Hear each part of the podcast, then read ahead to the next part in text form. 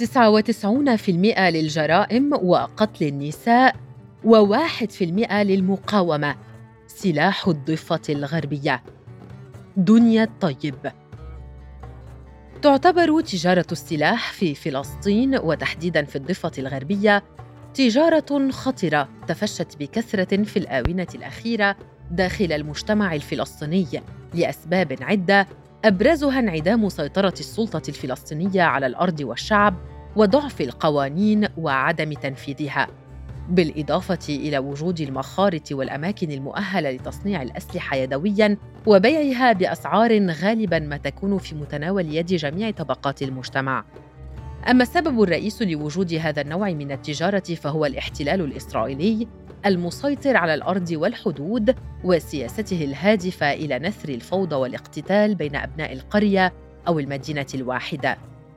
لأن غالبية الأسلحة التي يتم تصنيعها أو تهريبها من خارج فلسطين تستخدم في التجارة أو في جرائم القتل على خلفيات الشرف والقضايا العشائرية.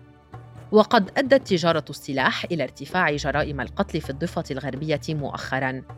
فعلى صعيد العام المنصرم منذ بدايته حتى مطلع أيلول سجلت 43 ضحية في الضفة الغربية بجرائم قتل محلية. معظمها كانت باستخدام أسلحة غير مرخصة ومسروقة مما شكل زيادة وصلت إلى 45% من عام 2019 الذي سجلت فيه 25 جريمة قتل حسب تقرير نشرته صحيفة انديبندنت العربية.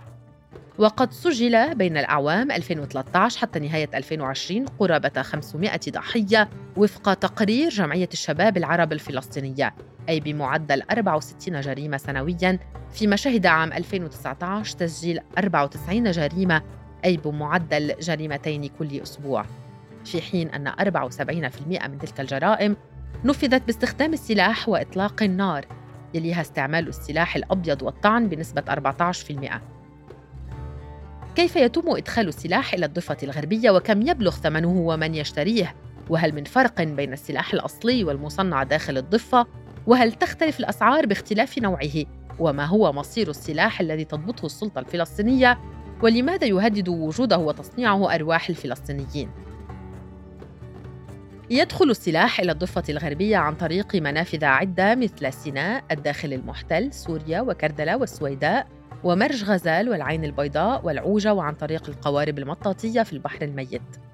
أما منطقة الأغوار وهي من المناطق الحدودية بين الضفة الغربية والأردن فهي الأكثر شهرة وتعتبر الذراع الأيمن للتاجر الذي يشتري الأسلحة من الأردن ويريد نقلها إلى فلسطين ويتم ذلك عن طريق التصاريح الزراعية التي ينتهي مفعولها بعد الساعة الخامسة مساء من يوم صدورها بالاتفاق والتنسيق مع تجار الأردن من جهة وأبناء وسكان الأغوار من جهة أخرى فينقلونها مقابل مبالغ معينة من المال.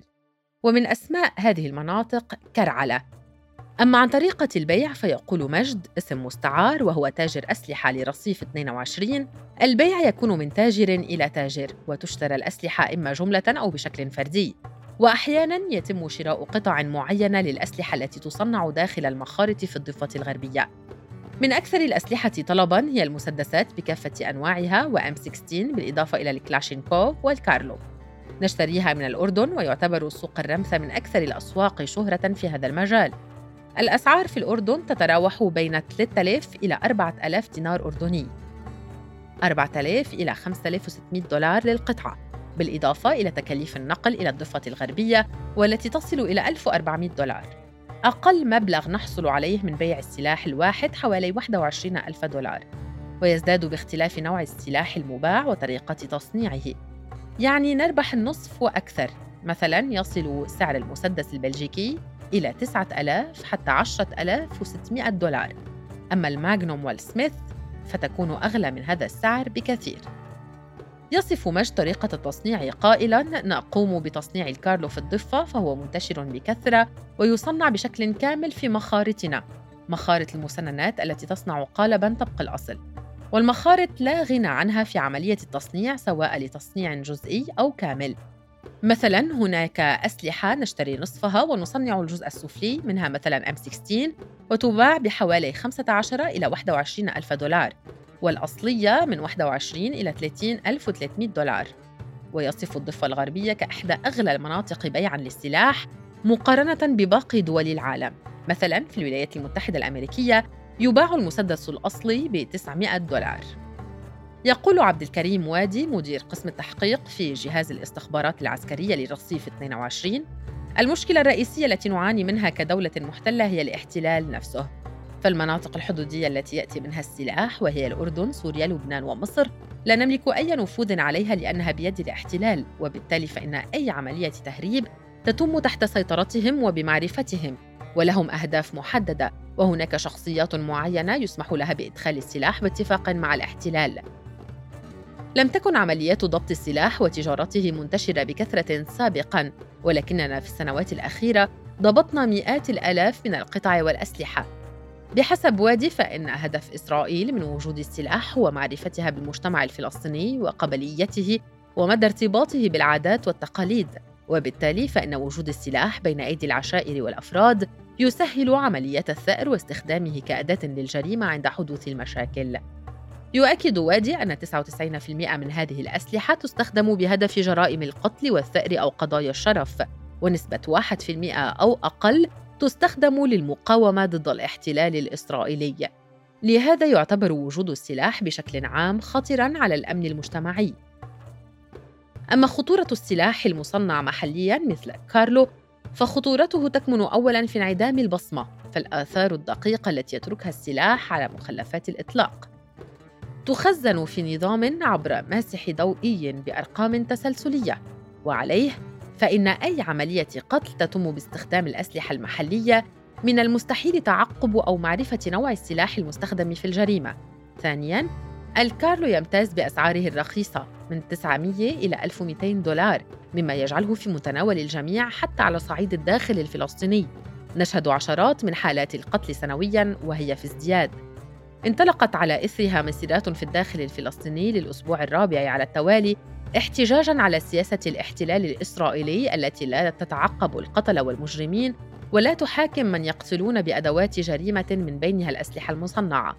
فأغلب هذه الجرائم تمت باستخدام أسلحة مصنعة لا بصمة لها.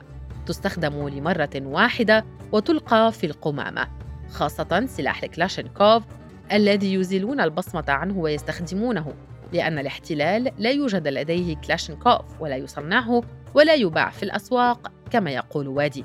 كما تكمن خطورة الأسلحة المصنعة في كونها سريعة العطب أيضاً ولا تحتمل المواجهات أو إطلاق عدد متتال من الرصاص وإصابتها غير دقيقة ومسافة إطلاقها للنار قصيرة المدى لا تصيب الأهداف البعيدة وقد تنفجر في أي لحظة. على العكس من السلاح الأصلي الذي يدوم لسنوات وإصابته شديدة الدقة. وفي سؤال وادي عن مسؤولية وجود السلاح في الضفة قال يجب أن تعمل السلطة الفلسطينية على تجفيف منابع التصنيع والاستيراد خصوصا المخارط التي تعتبر الأكثر خطورة وتهديدا لنا كفلسطينيين فالأهم من مصادرة السلاح هو إلغائه والسيطرة على الفئات أو الأفراد الذين يمتلكونه ويصنعونه. بحسب وادي فإن أكثر المناطق تصنيعاً وتجارة داخل الضفة هي المخيمات، وبعض المدن مثل جنين ونابلس ورام الله والخليل دون استثناء تقسيم المناطق المعترف وغير المعترف بها ألف باء جيم فالاحتلال الإسرائيلي يسيطر على فلسطين وأرضها بالكامل. أما الجانب الإسرائيلي فموقفه من عمليات التجارة والتصنيع لا يتجاوز الرقابة والاطلاع فهو لا يبحث ولا يعنى بالبحث عن هذه الفئات داخل المجتمع. ولكنه إذا ما اصطدم بشكل عرضي في إحدى عمليات التهريب يكتفي بمصادرة القطع والأسلحة. ويذكر وادي مثالا على ذلك بقوله غالبية الأسلحة وجرائم القتل التي تحدث باستخدام السلاح في نابلس مثلا نكتشف أن مصدرها مخيم بلاطة ونعرف هؤلاء الأفراد بأسمائهم.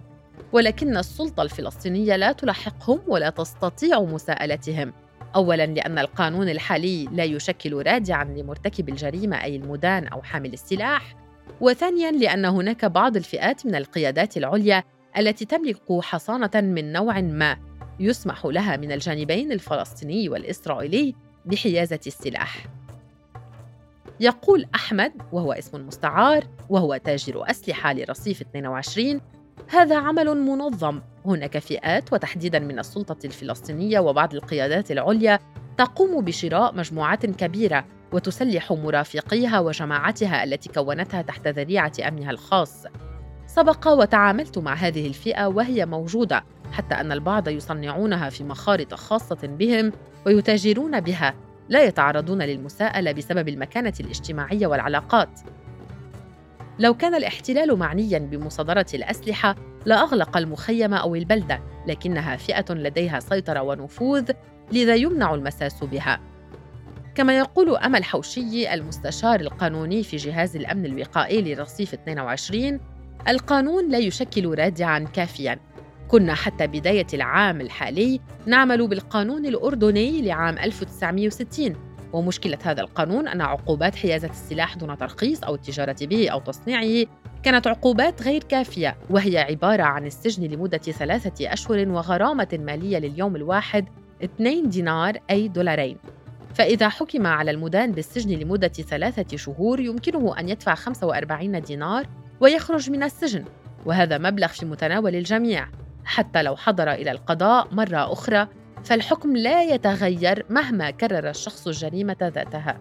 لذا قام الرئيس محمود عباس بتغيير قانون العقوبات والمادة رقم 27 تمت فيها زيادة العقوبة بإضافة غرامة مالية من 7 حتى 14 ألف دولار بالإضافة إلى السجن من خمس سنوات إلى عشر سنوات. يؤكد حوشية أن القانون رغم تغييره في الآونة الأخيرة ونحن نتحدث هنا عن الشهرين المنصرمين إلا أنه ليس رادعا كافيا وذلك بسبب التحايل على القانون وعدم استقلالية القضاء وعدله في تطبيق العقوبات. فإنفاذ القانون يحتاج بالدرجة الأولى إلى جانب القوانين الرادعة جرأة من القاضي وهذا من الأسباب الرئيسية التي جعلت من القانون عقبة هينة سهلة الاجتياز أمام من يحوز ويتاجر بالأسلحة. كما يضيف حوشي ثمة فرق بين من يحوز السلاح بهدف المتاجرة ومن يحوزه بهدف الاستعراض أو في المناسبات الوطنية والشخصية. فالأخيرة لا تصل عقوبتها إلى خمس سنوات وهذا يعود مرة أخرى إلى ضعف القوانين. ولكنها مع ذلك تعتبر نوعا من البوباهات والمفاخرة غير المفهومة وتبذيرا للأموال. مثلا في المناسبات الشخصية قد يشتري أحدهم رصاصا لسلاح كلاشينكوف والرصاصة الواحدة سعرها من 9 إلى 10 دولارات. إذا كان سيشتري مخزنا أو أربعة مخازن سيحتاج إلى مبالغ كبيرة. كما يعتبر الرصاص سلاح M16 هو الأرخص إذ يبلغ سعر الرصاصة الواحدة 1.8 دولار ولتعبئة مخزن الذخيرة 46 دولارا. إذا كان سيشتري عددا ليطلقه في أحد الأعراس سيحتاج إلى مبالغ كبيرة أيضا لا داعي لتبذيرها. لهذا نحن نحارب الأسلحة وتجارتها بشكل كامل. أما عن مصير هذه الأسلحة فأي قطعة أو سلاح من أي نوع كان سواء أصلياً أو مصنعاً يذهب إلى التسليح المركزي وقد تطالب به جهة أمنية معينة إذا ما احتاجت إلى قطعة من القطع أو يتم إتلافها. لعلها مفارقة عجيبة بل ومضحكة مبكية في آن. أن يتم تحوير صورة السلاح ومفهومه بين أبناء الشعب الفلسطيني. ففي الوقت الذي كان فيه السلاح أثناء الانتفاضة يشكل خطرا على الاحتلال الإسرائيلي بذل كل الجهود الممكنة لتصفية المسؤولين عن وجوده. بينما يرقب اليوم ما يحدث من اقتتال وفلتان أمني داخل الضفة الغربية والداخل الفلسطيني المحتل دون أن يفعل شيئاً. لم يعد السلاح سبيلا إلى المقاومة الشعبية الوطنية ضد الاحتلال بل صارت له أهداف أخرى كالتجارة والقتل والاحتفالات في ظل غياب السلطة الوطنية وعجزها عن السيطرة على الشارع الفلسطيني من جهة وضعف القوانين الرادعة وسيطرة الاحتلال على الأرض والحدود من جهة أخرى مما يجعل وجود السلاح وتصويبه على أبناء الوطن الواحد جزءا من خطة إسرائيل لإحكام سيطرتها على فلسطين بذريعة أن الشعب الذي قطع الفلتان الأمني شرايينه لا يستحق الحصول على دولة.